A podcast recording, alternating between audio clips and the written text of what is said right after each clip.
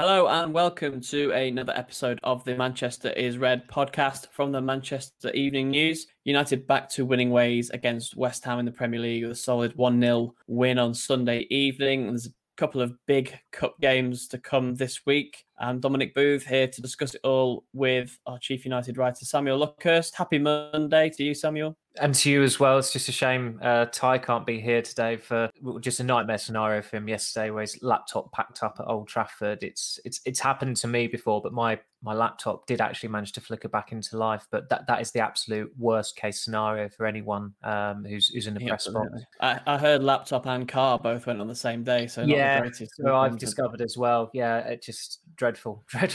So our hearts go out to Tyrone. He should be on the podcast later in the week, I'm sure. So it's just Samuel and I to discuss the West Ham game.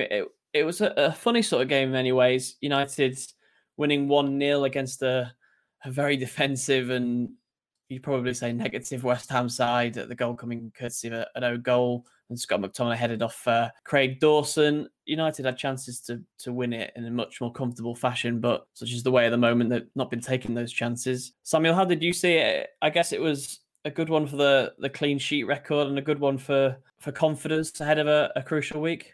Absolutely. It wasn't without positives. I mean, they won, they went back up to second. The individual performances of Luke Shaw and Mason Greenwood were very bright. It feels a bit of a trick of the mind that Greenwood hasn't scored in the league since December. And indeed that reverse fixture with West Ham, I think that was well over 3 months ago now, because his performance level over the last couple of months, I'd say, has been pretty high, and it's testament to, as I've said before, to how well he has been doing. That he has been singled out for how he's been playing, despite not having those numbers to back them up. With the whole clean sheet thing, I still remember Rio Ferdinand celebrating United getting a clean sheet away at Sunderland in 2010, and the stick he got off it, because United were dreadful. It was during that weird season when they were unbeaten in the league up until February, and just celebrating clean sheets at United, it seems like anathema to those who've watched them for quite a long time. And of course, they've celebrated a clean sheet again this morning. And the defensive record is impressive. The last four games, not conceding a single goal. Maguire and Lindelof, I thought, were very good against Mikel Antonio, particularly Lindelof. It's not usually his forte to win those physical duels against strikers like Antonio, as we saw with Mbaye Diagne at West Brom last month. But I thought he defended very well. So that's another confidence booster for them. But approaching the ground last night, I knew it wasn't going to be an entertaining game. There have been very, very few entertaining games in the Premier League over the last month or 6 weeks. United have been pretty difficult to watch since that Everton game, which was on, I think, February the 6th, when they drew 3-3. And that was entertaining. It was overly entertaining for Ole Gunnar Solskjaer, probably, given that they gave away a 2-0 lead and then a 3-2 advantage and ended up drawing 3-3. And maybe there has been a reaction to that, a little bit like there has been a reaction in the big six games to the Tottenham trouncing in October. Maybe consciously United have tweaked some things in the fallout from that Everton game where they did concede 3 goals. And I mean, the irony was, I thought the first half they played was one of the best halves of football they've produced all season.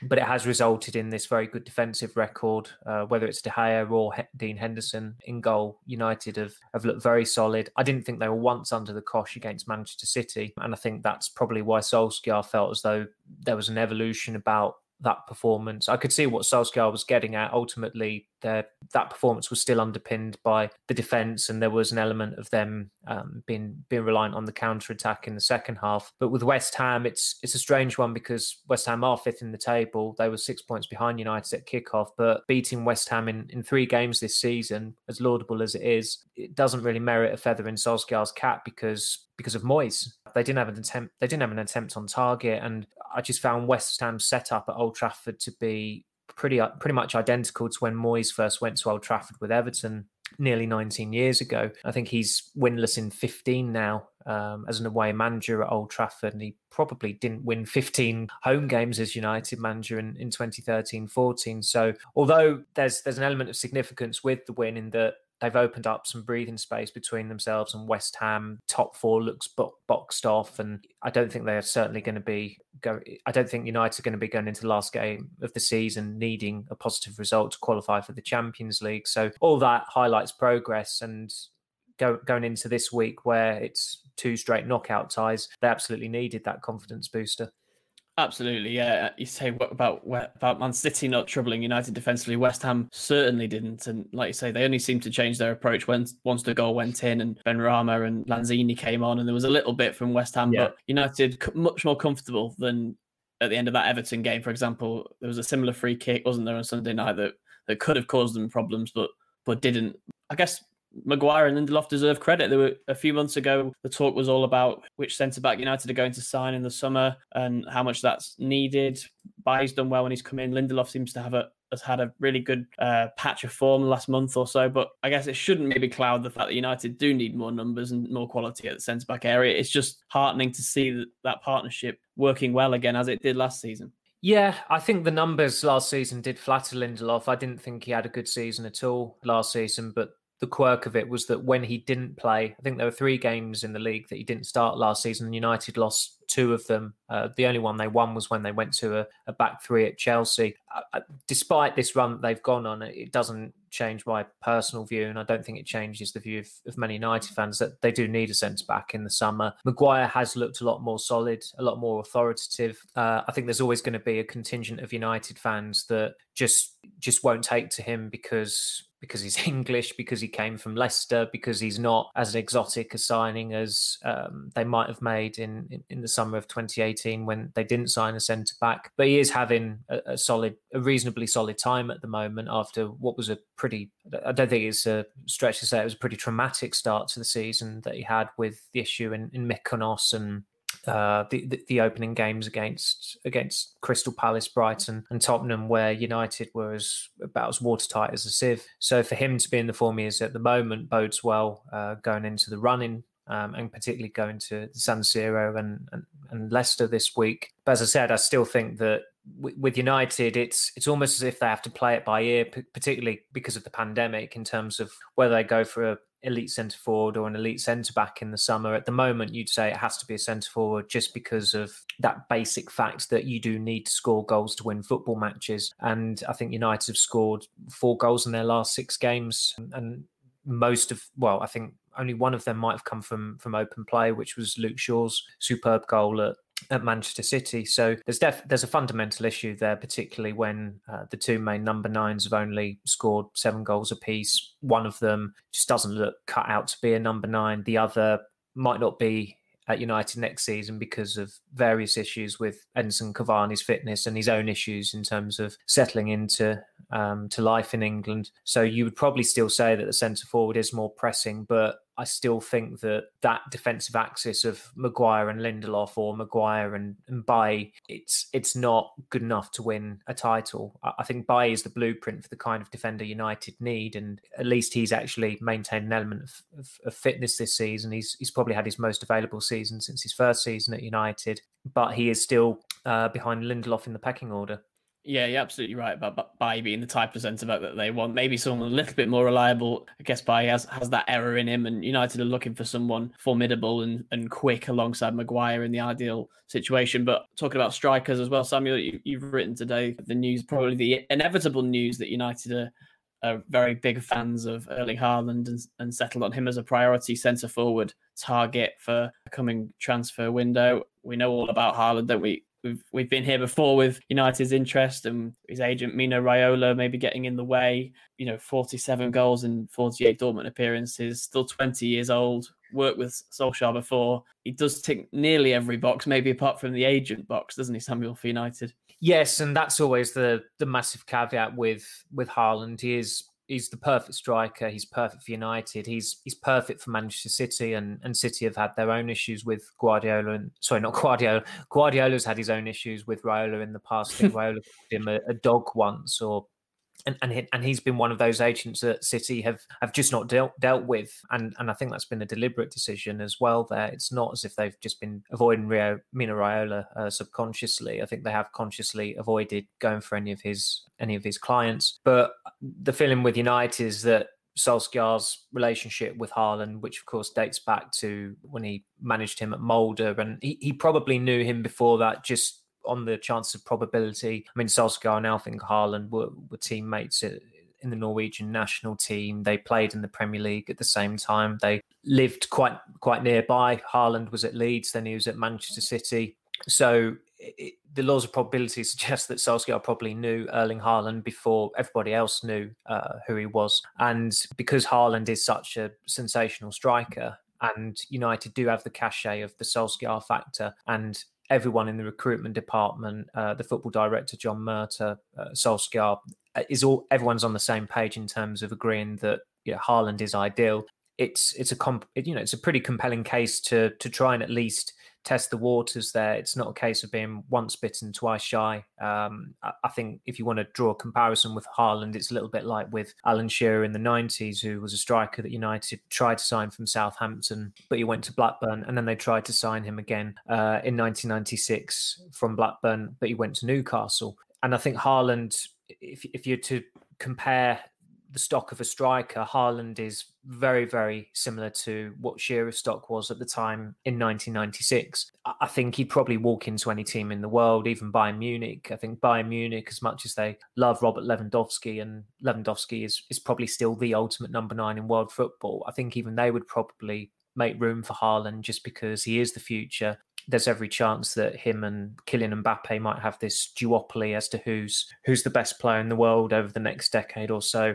I think that's what everyone, that was certainly one of the takeaways from the recent Champions League knockout games. And if that player is attainable, then United at least need to try and go for him. Dortmund's finances, Dortmund don't have a lot of debt, which certainly helps them when it comes to keeping their big players. And United wanted one of their big players last year in Jadon Sancho. I think it's safe to say that they're not going to get Sancho and Haaland. It would have to be a case of choosing one of them, and they still might not get one of them just because of the sheer intense competition for Haaland. And as I said, Manchester City are interested, and I think City have missed out on a couple of United players who have gone to United in recent years. But I think of all the players that could go to United, if they could get Haaland, that would more than make amends for missing out on Harry Maguire or Fred, or to a lesser extent Paul Pogba. That would be a real transfer coup for City, probably their biggest transfer coup in relation to them and United being up for a player since maybe Carlos Tevez in 2009. Obviously Tevez was on loan at United, the contract ended, City came in and took him. And City subsequently bought players that United were interested in after that, like Samir Nasri. Samir Nasri was probably the most famous example of it in 2011. United liked David Silva, but they weren't in for him really in 2010. So with Haaland, there's a big, big incentive for City to go for him, particularly as well, of course, that looks like Sergio Aguero, who is just the greatest striker in City's history, is likely to leave this summer. So it is fraught with caveats, with red flags for United going for Haaland. But ultimately, when you boil it down to just the sheer talent of the player and also the Solskjaer factor and the potential for that to override the Raiola issue, I think they've at least got to make a go of it, even if it does mean United have to part finance it by getting rid of one of their big earners this summer. Yeah, absolutely. And maybe Edinson Cavani and Paul Pogba potentially among them, depending on their various situations. But the Haaland one does have all the hallmarks of that word saga that we had with Jadon Sancho last summer. Let's see if it does pan out that way. I guess the good news as well coming from United after the West Ham game did revolve around Pogba and Cavani and others potentially coming back into the squad for the AC Milan game, second leg on Thursday night, Samuel. It came as a little bit of a surprise to me that Solskjaer basically said, "Yep, 5 players, Van der Beek, everyone else, they're all fit and available." I maybe had the hint of a little bit of shadow play, as Solskjaer likes to do in the media. Will we see everyone back for that game? Martial, Pogba, Cavani, Van der Beek? Seems unlikely.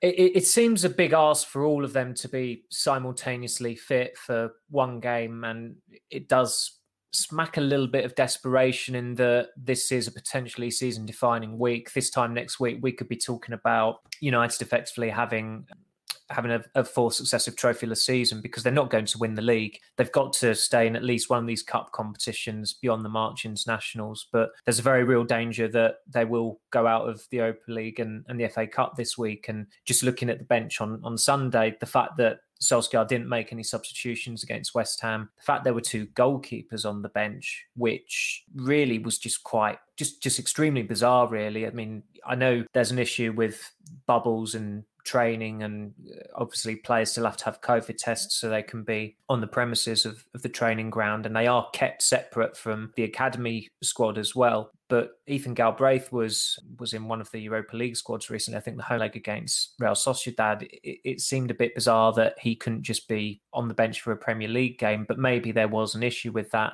But maybe United should have anticipated that anyway, given the amount of injuries they had. And those two goalkeepers were still on the bench, even though Rashford was rushed back. So you wonder what might have happened had Rashford not been available, who'd have made that final spot on the bench, if anyone. It's entirely possible that United might not have been able to have their full quota of nine substitutes on the bench. So I can understand Solskjaer's eagerness to get players back, because it is a crucial week. In terms of how many of them might start in Milan, I think it's a real difficult one to try and predict or envisage. I think starting Pogba, is probably out the window, because he's been out for such a long time, and it is a big ask for him to come back in straight away and start. And Solskjaer, I don't think, has done that before. Obviously at Tottenham in June last year after the restart, and Pogba was fit again after his ankle injury, he came on via the bench. I think the previous layoff, when he came back against Watford at Vicarage Road, he came on again via the bench. And in those two games, he had excellent impacts as well. He was certainly United's best player in that Watford defeat. And he had a big impact in the Tottenham game when he won the penalty. So,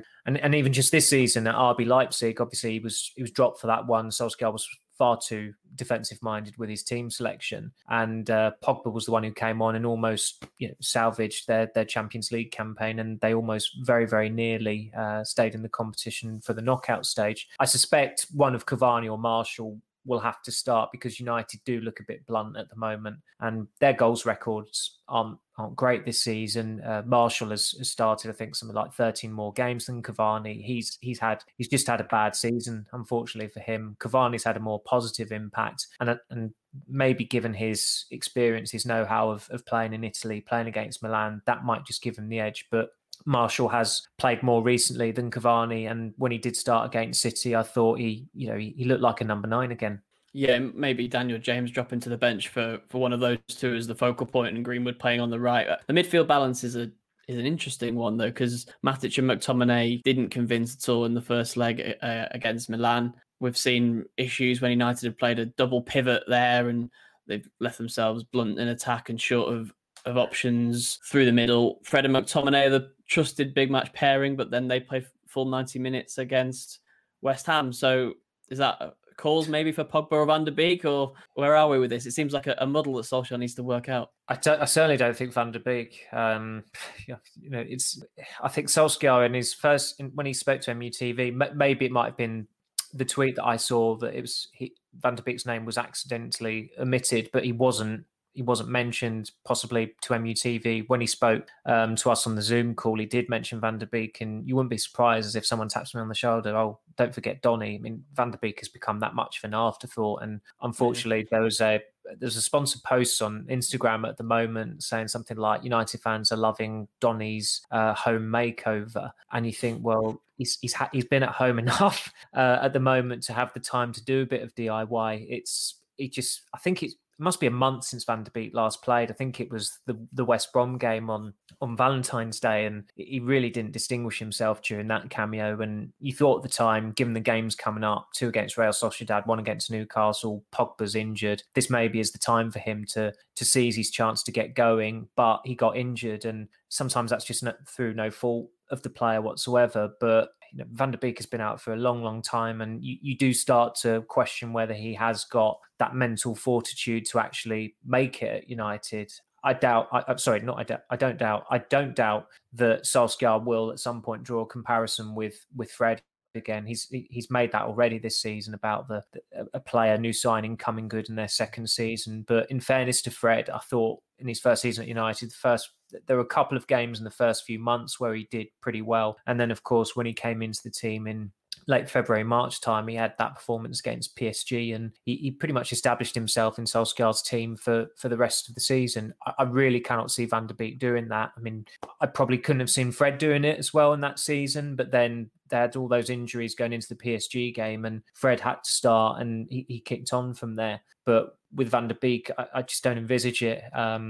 Different kind of players as well. Fred could get by on desire and running around, and Van der Beek's more of a touch sort of player, isn't he? Yeah, absolutely. And Fred remarkably has not been injured at United in nearly 3 years. I mean, that might actually be a record in modern times for a player to move to United and to not sustain a single injury in their first 3 years. It's, as I said, it's just remarkable. So, as you said, I think where they are different players, it does make a big difference. There's certainly, when you bring Van der Beek into a team, you are expecting him to be the creative fulcrum of it. But United have got Fernandes, that he's not going to budge Fernandes at the moment or in the foreseeable future. So it's a case of Van der Beek, when he does come in, having to adapt to that deeper role and trying to dictate play there. But we're certainly in the cup competitions this week. I don't really see him getting the chance to do that. Where United have all but boxed off the top four, there might be some games towards the end of the season where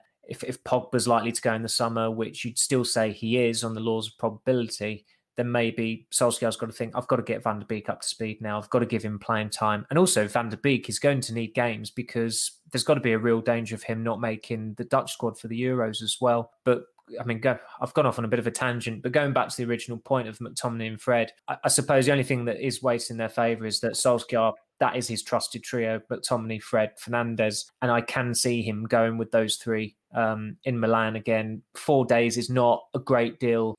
It's not like you're too tired during that period. That's a decent amount of recovery time. You just wouldn't expect McTominay and Fred to then line up again 3 days later at Leicester in the Cup. Yeah, it'd be very interesting because, like you said, neither are games where you can really rest and rotate 5 or 6 people each time. And my hunch is that Solskjaer might go with 2 or 3 changes really from one game to the next, and it'll be a strong side that takes on both Leicester and Milan. I guess United will hope that their away record comes to bear in this game in the San Siro. Samuel, I think Paul Scholes was a little generous to United after the first leg when he claimed that they were favourites because of that away record, but it is still an away trip to the San Siro, fans, no fans or whatever. United, make no bones about it, it's going to be a tough encounter. It's going to be a tough assignment to come away and get through to the next round on this one. It is. I don't think the outlook is as gloomy as some have portrayed it to be. I can see United scoring at Milan, and that pretty much wipes out Milan's away goal. It's whether United have got the gumption to go there and actually play to win. I think what Solskjaer said, it was one of those comments that you could easily deride him for it. But when he said that 1-1 kind of suits United because the task is simple, you have to go there to win, that might actually help them. And I can understand why he said that and where he was coming from. Milan might get lulled into a false sense of security because United was so abject last week. And Milan had, as I said, 6 or 7 of their main players missing. You'd expect a few of them will come back. I think Milan, just as a club, they need a trophy maybe more than United do because they've not, I don't think they've won anything since the Scudetto in 2011. I think that was the last time they were champions of Italy. They've been a real waning force over the last 7 or 8 years. So winning in Europe again would obviously lift them as a club. In the 2000s, of course, their Champions League pedigree was second to none until Guardiola's Barcelona came along. So it is a difficult one to see playing out because United, as you said, away from home they are good, but they've had 2 really bad defeats away from home in Europe this season, in Istanbul and in Leipzig. I think the Leipzig scoreline was a bit freakish in the end, or didn't quite accurately reflect how dreadful United were. They just threw the kitchen sink at Leipzig in the end, got 2 goals out of it, and almost very, very nearly got that draw that would have sent them through to the knockout stage. It will help that the San Siro isn't going to be full of Milan fans, and it is one of the most captivating sights in Europe, that stadium, when it's full, when you've got all the flares, you've got the banners, the sheer sound of it. I think Italian grounds are probably my favourite in terms of the actual roar that greets a goal, and especially when it's a big goal. It's a shame that these social media accounts, often by the official organisers of competitions, decide to play music over it when you just think just let the crowd provide the soundtrack. So it is, unfortunately, as I've said before, it's going to be a hollow occasion, and it's a tie that has such rich history that you can't really tire about talking about because of just the significance of the previous games between the clubs. And it's an evocative tie. Just hopefully it's a little bit more entertaining than last week's game. Well, let's hope so. Yeah, that was a tough watch, but I guess United will hope to produce one of their sparkling away performances. They'll look to the PSG away games rather than the Leipzig and the Istanbul Basaksehir, which were templates for absolutely nothing for United to build on in Europe, and probably a good test for them if they want to play Champions League football regularly and take on big European sides away from home. I'm going to push you for a prediction, Samuel, and I know you hate this, but I'm going to push you for a prediction. My sneaky feeling is that United actually won't come through this and will come through the Leicester tie. I don't know if you agree with that. I was about to say that as well. Yeah. Right. I can see United scoring in Milan, but I can also see... Again, it's one of those that it's so, because so many players were missing from the first leg. I think it's one of those that you want to know or have a very, very concrete idea of who's going to be playing in the second leg on both sides, because Milan played really well for a team that were pretty much fielding their B team last week. But yeah, I think this week I'd probably say that I can see United going through against Leicester, but not Milan, and I'll probably turn out to. It'll probably turn out to be definitely around or something like that. Yeah. But I think Milan will just about edge it. Yeah, it'll be a very interesting game. So make sure you do follow our Manchester Union news coverage of that. And we'll obviously have reaction to the Milan game and a specific preview to the FA Cup quarter-final against Leicester, which is obviously on Sunday. But for now, that's about all for today's Manchester is Red podcast. Samuel, thank you very much for joining me. Thank you, Dom. Appreciate it. And we'll be back again very, very soon. Please leave us a like and a subscribe. And thanks for listening.